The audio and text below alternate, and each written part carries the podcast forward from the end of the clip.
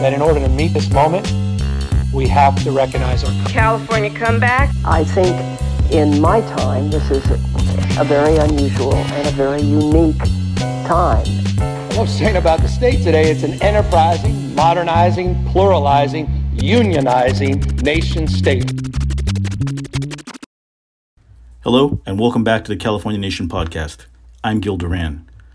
Most people don't know the name Karen Bass, but the Congresswoman from Los Angeles is on Joe Biden's short list of potential vice presidential picks. Bass started as a community activist and physician's assistant. Her activism led her to win election to the California State Assembly, and once there, she rose through the ranks to become the first black woman to lead a state legislature when she became Speaker of the Assembly. Bass said it's surreal to be considered for the vice presidency, and most observers think another Californian, Senator Kamala Harris, has a better shot at getting the nod. But Bass's supporters say her long record of progressive activism and her collaborative style make her the better pick.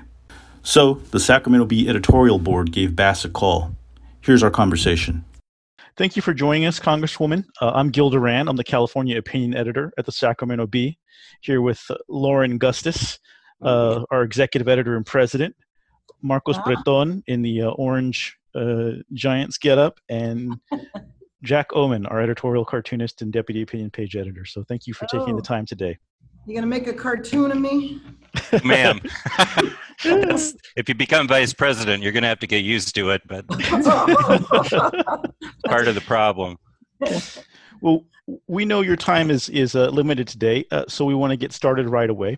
And I'll start by asking the first question: What do you see as the role of vice president and why do you think you might be a good one? Well, uh, and I just have to state for the record, you know, specifics around that have to be referred to the campaign. But I think the role of, of the vice president, depending on who is the president, plays a different, you know, is different. But today, in what is happening today, where our country has lost 150,000 people, we have an economy that is in shreds, and we have a administration that months into this pandemic has not come up with a national strategy. So I don't know how President Biden sees the role of a vice president, except for to remember how he was vice president, which is they came into major crises as well and President Obama wanted him to handle certain things. I know that um, I think that is what is needed in this time for the next vice president. The next vice president needs to, one, get her hands, and I can say that confidently, right? get her hands around the pandemic, around the economic and the health and the social side of it. And then it coincides with the whole policing issue that has now raised major questions in our country, which I'm frankly very excited about systemic racism, inequity, and they're completely linked because the COVID crisis revealed that as well, and the policing crisis revealed that as well. So I think the president and the vice president in this historical period have to be healers to repair the divisions in our country. There's also the international side too. So, what I would hope is that President Biden would divide some of that up. We have to, in the way that the president has torn apart our country domestically, he's also shredded our standing internationally. Thank you. And Lauren, we'll go to you next. Thank you, uh, Representative Bass. I'm interested in the Edit Board has talked a lot about this. Uh, it's an issue in your district, it's an issue up here. Um, you've noted that we have an economy that's in shreds uh, and we cannot um, put together a strategy to fight uh, coronavirus effectively. Um, and uh, one of the challenges that has come with coronavirus is how to safely uh, ensure our students are educated in in our local school districts and i'm wondering in your role how you see opportunities for things to be done differently um, and how we can together put california on a path toward a more equitable experience as we all begin distance learning in just a, a matter of weeks? You know, I'm so worried about the uh, the education, especially when you talk about the achievement gap. Well, my goodness, the achievement gap is going to quadruple now. And let me just give you a, a, an example of something I'm very concerned about because, at least in our state, different than some of my colleagues' states, we do have broadband throughout our state. Now, I actually would raise questions about maybe the Central Valley and maybe uh, the southern part of our state. There might be some gaps. I don't know. But let's just assume there's broadband access statewide. Number one, not everybody can afford it. And number two, there's this assumption made that all young people know how to use technology. So when the schools shut down, uh, my grandson uh, and stepdaughter were living with me for a while. And so I went to his school to pick up the laptop. Well, he's five years old. So I bring the laptop home, and it dawned on me. And in, in his school, it's um, predominantly uh, immigrant, but you know, low income uh, folks in general. And it dawned on me why is there an assumption that the parents would know how to use the computer? Number one, but number two, that the parents would even be home to use the computer. So LAUSD is doing something that I think really should be expanded statewide, and that is they're using the television. Now, I don't know exactly how they're, I mean, they're doing some classes on television, but we have to figure out a very aggressive, affirmative way to deal with the achievement gap while we are forced to do this distant learning. And we have to figure out what do we do in those households where the kids, uh, where the parents are essential workers, or the kids are too young to have adapted to technology. Now, maybe by the time they're in middle school and high school, you can say all young people know how to use technology, but not a five, six, seven year old. And what can you do, um, Representative? What can I do now as mm-hmm. a member of Congress? Yeah. Uh, about the most I can do right now is to fight like heck that we pass the legislation here. But let me just tell you, we passed a bill that provides uh, resources to local government and to states in our HEROES Act. We did that two months ago. That bill has been sitting over in the Senate for two solid months. Now, the Republicans in the bill they're putting together, they stripped out the money for local and, and states. So, what I can do as a member of Congress is to fight for federal resources. And one of the things that I do uh, do uh, very frequently in LA is um, the uh, elected officials that all cover the same geographic area. We we meet periodically to talk about how do we marshal resources. But I mean, I feel good about what's happening in Sacramento, uh, especially compared to what was happening when I was there. But I don't have the same level of access and authority in Congress that um, the state legislators do. Um, Representative Bass, you famously are a convivial person who works and plays well with others, and that's rather unusual in Washington and Sacramento. Mm-hmm. Um, my question is, and when you were working through the um, budget impasse in 2009, when you were Assembly Speaker, uh, uh, Kevin McCarthy was your counterpart. Do you consider yourself to be someone who's maintaining cordial diplomatic relations with the minority leader at this point? Oh, yeah, with Kevin? Sure. Yes. Kevin and I uh, are more than cordial. Yes, we are friends. We help each other. Um, and also, he actually wasn't um, minority leader in 09. He was in Congress by then. Uh, it was earlier. Um, when in 09, it was Mike Villines. And Mike Villines and I are still in touch with each other. How do you bridge those political divides when the country is so divided? What's your secret for doing it? You know, I don't have a problem with it because now it doesn't mean I'm always successful. You know what I mean? But right, I mean, I'll tell you what I'm doing right now. And um, when I came here, um, I started a bipartisan caucus on foster care. I look for the issues that there's commonality on. it. Again, it might not be that we th- see things exactly the same, I'm doing legislation now on criminal justice reform. It's bipartisan. Foster care, bipartisan. The policing legislation, excuse me, when we passed it out of the House, and that was no small matter that all the Democrats voted for it. If George Floyd hadn't happened, we wouldn't have had a policing bill. The, the Democrats would have not have all voted for the bill. And we got three Republicans two days after, tw- after Trump tweeted. Now that almost never happens. Usually when he tweets, that's it. But uh, but what we're doing behind the scenes is we're still meeting, talking about policing, and it's um, a few Democrats, myself included, but the majority of the folks that we're meeting with are Republicans. And the way I manage it is I keep my eyes on the prize. I mean, it is about the issue. Um, and I want to work with whoever it is that I need to work with. I know how to compartmentalize. Um, it might be tough to hear my colleagues go out and preach Donald Trump and then come back in the room and meet with me, but that's okay.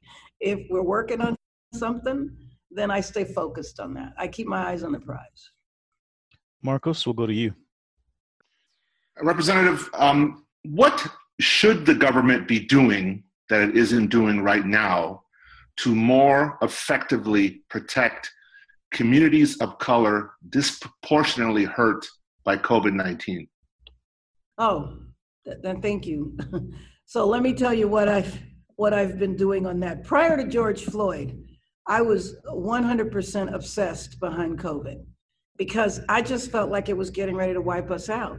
So I chair the Congressional Black Caucus, but I work lockstep with the Hispanic Caucus, the Asian Pacific Islander Caucus, and we call it the Tri Caucus Plus Two, because now we have two Native American sisters that are part of Congress. So uh, we work lockstep with each other because each of our communities are affected disproportionately.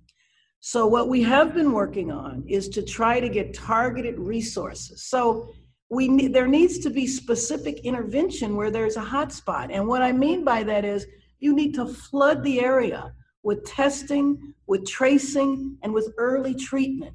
Anytime you have a hot spot, that's what you need to do. It's like a fire. You send the fire engines. But every time they talk about black folks, they want to talk about our underlying health conditions. You know, you got diabetes, you got blood pressure, you're fat. It's like, okay, that's all fine, but I don't want to talk about that today. And I always, I always say that it's like a house that's on fire. You send the fire engine, you don't send the structural engineer to do an analysis of the foundation. We can talk about the underlying health conditions afterwards. But right now, there needs to be the direct intervention. Even in places where it's not necessary, well, these are communities of color. In LA, you know, they, they're just talking about the reason why they think there is a spike is because of the um, garment industry, sweatshops, where they did crazy stuff like have cardboard in between workers. Uh, with, with an open slat, a slot so they could pass material back and forth. So to me, you would have number one, you would shut those places down, or like the meat packing places. But the, the, the approach of the administration, because they don't have a strategy, everything's equal. It shouldn't be equal. Everything's equal, meaning not much. You need to have concentrated, targeted resources. Why did you decide to go into politics? And if you had to pick one thing that defines your career, what would that be? If I had to pick one thing that defined my career, one, I kind of never thought about it as a career, but um, it's just, it, I mean, it's the lifelong commitment to fight for justice. And that has led me a lot of different places because I didn't set out to be an elected official. If I did, I'd have a different resume. uh, but that, that just was never what motivated me. So I view politics as way beyond being an elected official politics to me prior to 16 years ago was all about community issues.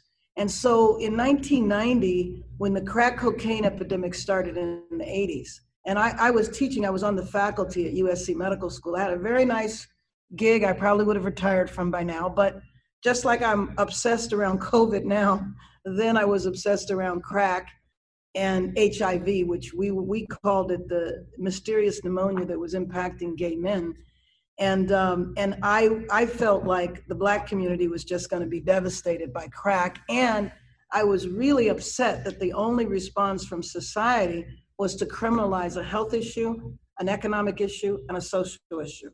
So I walked away from my job and started Community Coalition. I didn't have any idea what I was doing, but um, but I wanted to come up with strategies to address crime that didn't involve incarcerating people. People were addicted; they needed treatment.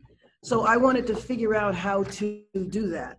So in the course of that, then I got involved in land use issues that I didn't know anything about.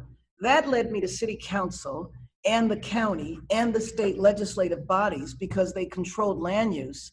And we started working with elected officials like Mark Ridley Thomas, for example. And then when he turned out, we got really worried because all we'd spent all these years working with him, and then he was going to leave, and we were going to lose a lot of the stuff that we had built. During that time, we were also building precinct operations, and we were involved in trying to fight against Proposition 209, Proposition 187. You remember those affirmative action, immigration, three strikes. Um, and so we built that capacity on the ground. And, and uh, Community Coalition, by the way, was deliberately built as an African American Latino organization because that's who South Central is. And, and, um, and that's what led to me running for office. Um, Diane Watson hit me up and said there were no black women in the state legislature. Miguel Contreras, if any of you uh, remember who he, he was, um, most important labor leader in our country. And um, I went to him to hit him up for uh, to buy a table at our annual dinner, and he hit me up to run for the state legislature. And I said, why would I want to do that? And I went up to Sacramento and I talked to people that I knew who had been elected, and they encouraged me to come up. And what they told me was I could work in elected office on the same issues I was working on in the community. So ever since then, I'm still working on the same issues I was working on in 1990 criminal justice reform, child welfare. But now I have the opportunity to work on foreign policy, which really was always one of my big loves.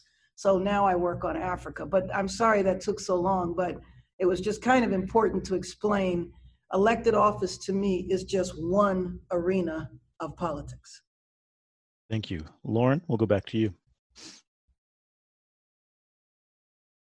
Sorry, looking for the mute. Thank you. Um, you know, I'm wondering, you know, we we speak in edit board, and we are honored to speak in edit board with uh, representatives at the state level, at the federal level, um, and this is just another level uh, that potentially is on the horizon um, for you. I have a heart in local journalism. I have um, a stake in this community here in Sacramento, and I believe, um, as you so eloquently shared, that that most of what we get passionate about is very tangible. It's local. It starts right here, right? Um, so I'm interested in. Yes, you, if named, will be discharged to focus on priorities at the discretion of the president. And what about your priorities? You know, where will you um, look to make local change in a way that perhaps might not be possible today in your current position? Uh, if I had an opportunity to do that, I really want to figure out how to put local resources to, to build community institutions. And, um, and I am most concerned about criminal justice reform from the point of view of providing opportunities for people who are formerly incarcerated to start their own organizations. I have legislation to do that now, but if I got to work on a, on a grander stage, um, that's what I would really like to do. I'd like to tackle systemic racism by looking at each of our institutions for discriminatory policies, discriminatory practices, and figuring out how to dismantle and unravel those. Uh, but I'm, I'm always interested in building community leaders community institutions, grassroots institutions. Vice President Biden is 78 years old. He would be the oldest president ever elected and sworn in. Do you feel that you would be ready to step in, if need be, early in the administration? Well, you know, the, the, the way I view it is um, you shouldn't allow yourself to be selected for this if you don't feel you could do it. I think that's really important. And it doesn't mean that I don't think the notion is very scary. Because uh, I think if you don't, I'd worry. I don't care how ready you think you are, you're, you're never ready for that. But I would draw the comparison to California because we are like a country. And boy, do you really feel that when you work on a national level. Um, we are the world's fifth largest economy. And 40 million people, we dwarf all the other states. A lot of people think that the states are kind of more or less, you know, equal. But I mean, even New York is 19 million people. Florida is 20 million people.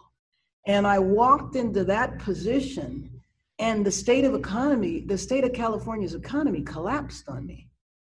And uh, that was a real trial by fire. And I think that with me, I am always willing to step up and do what I'm faced with. But I also know how to gather the best and the brightest around me, too. I'm never one that thinks, I mean, not for one second, that I that I know it all. Um, but I think going through the fires of California, and not the literal fires, the economic fires, although that year we had hundreds of fires as well, literally, working in the emergency room and being in life and death situations with people, um, I feel like my experiences in my life, although non traditional for anybody that's in a position like this, have helped me prepare for much bigger levels of responsibility. Marcos? Representative, um, when talking about police reform at the federal level, what laws need to be changed or created to make law enforcement more accountable and less dangerous to the citizens? Uh, let me just, uh, Jack, just wanted to add an, uh, I forgot another area, which is foreign policy. And um, the 10 years I've worked um, in doing on the Foreign Affairs Committee, focusing on Africa, but having to pay attention to the entire world. Uh, in terms of policing, a few areas. One, qualified immunity, which is the most controversial part of our bill. Qualified immunity, well, first of all, it is difficult right now to fire, sue, or prosecute a police officer. Qualified immunity, I believe, is why that man, when he was killing George Floyd, was looking straight at the camera with his hand in his pocket. He felt he had complete impunity because the way the law is written right now, it's virtually impossible to sue a police officer. Because the way the law is written right now, it's virtually impossible to prosecute an officer. So right now, you have to prove that the officer was willfully intending to kill somebody. We have in our bill reduced it to reckless. Now, you can be you can be a reckless driver. Nobody sits and analyzes whether you intended to be reckless. Reckless is reckless. And um, and so in firing police officers, we've called for a national registry so that if it's a bad police officer, like that guy that killed George Floyd, he'd had, he'd had 17 complaints. The man that killed 12 year old Tamir Rice had been fired from another department for being mentally unstable and having a propensity for violence. So right now, and I don't know if this happens, it certainly does, I'm sure it doesn't happen in LA, I'm sure it doesn't happen in Sacramento. It might happen in some of our smaller cities. But these officers that get fired, bad officers bounce from place to place. You've drawn some criticism for a long-time relationship with uh, Cuba. In American politics, as you know, you're generally not allowed to say anything good about Cuba or the Cuban Revolution. What interested you in Cuba back in the 70s, and how have your views changed, if at all, over time? Sure. Um, I went the first time I went to Cuba. I was 19. It was in 1973. And it was the year in which, those years, there were hundreds of young people that would go to Cuba to uh, harvest cane or, uh, or build houses. I went to build houses. And in 1973, if you imagine all that is going on in our country, all the turmoil and all that is going on in the world, the Vietnam War, the independence movements in Africa, all, I mean, uh, yeah, mainly in Africa, but in other countries too. All of that was of major interest to me because I went to a very liberal to radical high school. And so when I was in high school, one of my classmates went to Cuba. She actually cut cane. And so uh, I was always interested in the people of the world. Uh, my uncle was a merchant marine, and um, he traveled the world, and he would come home and share his journeys with us. And so uh, when I got out of high school, I went to Europe for three months. And I don't know if any of you are old enough, maybe, but uh, during the 70s, uh, young folks would go over to Europe and hitchhike around Europe. I did that and came back and wanted to, and uh, I don't remember how exactly I connected with the trips. Uh, I was in San Diego because I went to uh, San Diego State. And so I went to Cuba and I was interested in all of the Americans I met there, in addition to the Cubans, because it was a national trip. So it was activists from all around the country working on all kinds of issues that were there. So that was of interest to me. Now, I mean, I didn't have any illusion about Cuba at the time. I certainly knew it was not a country like ours in the sense that we spent an awful lot of time during those years protesting. I know I know that people couldn't protest the Cuban government in the way I saw, um, you know, the freedoms that we had here. Uh, and then if you fast forward, my interest in Cuba changed. And about 20 years ago, I became very interested in their medical school. They started a medical school that's called the Latin American Medical School. And it's actually, um, there were members of the Congressional Black Caucus that went down to Cuba and they asked the Cubans, well, heck, can we have our kids come down here? So the Cubans started admitting Black and Latino students from the United States to go to Cuba, to stay there for five years, and to come back here. The only commitment was they had to work in underserved areas. And they came back with no student loans.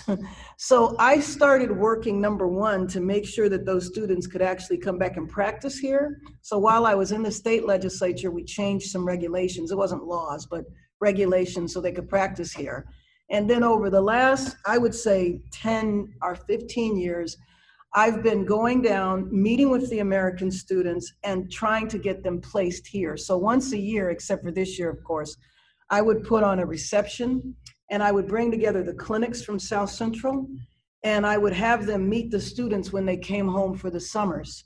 And um, number one, to encourage them to keep staying in school, but also to show them they would have jobs afterwards because the problem is is that we can't we don't have enough doctors to work in inner city areas because they got they have six figure student loans and so these kids come back with no student loans at least from medical school they might have undergrad but they're in a financial position they're completely bilingual and they come back ready to work in our clinics we've only got a couple minutes left but i wanted to ask you does it surprise you to find yourself under consideration for vice president of the United States? And how does it make you feel personally?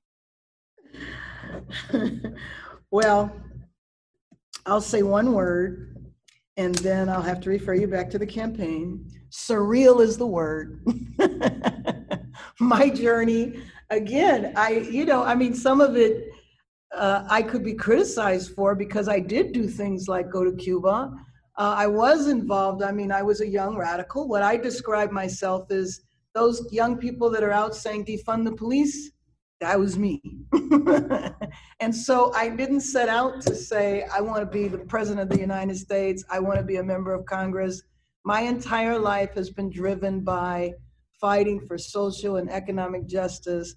That has been the guiding post that has led me to do a lot of different things. Now, I worked in the medical field because I didn't realize I could make a living and fight for social and economic justice. I had to have a job, and I liked medicine. But uh, it wasn't until I started Community Coalition that for the first time in my life, I didn't lead a double life. My double life was I worked during the day in the hospital, and then at night, I was involved in the community. Thank you very much for joining us at the editorial board and on California Nation. Thank you. Thank you very much.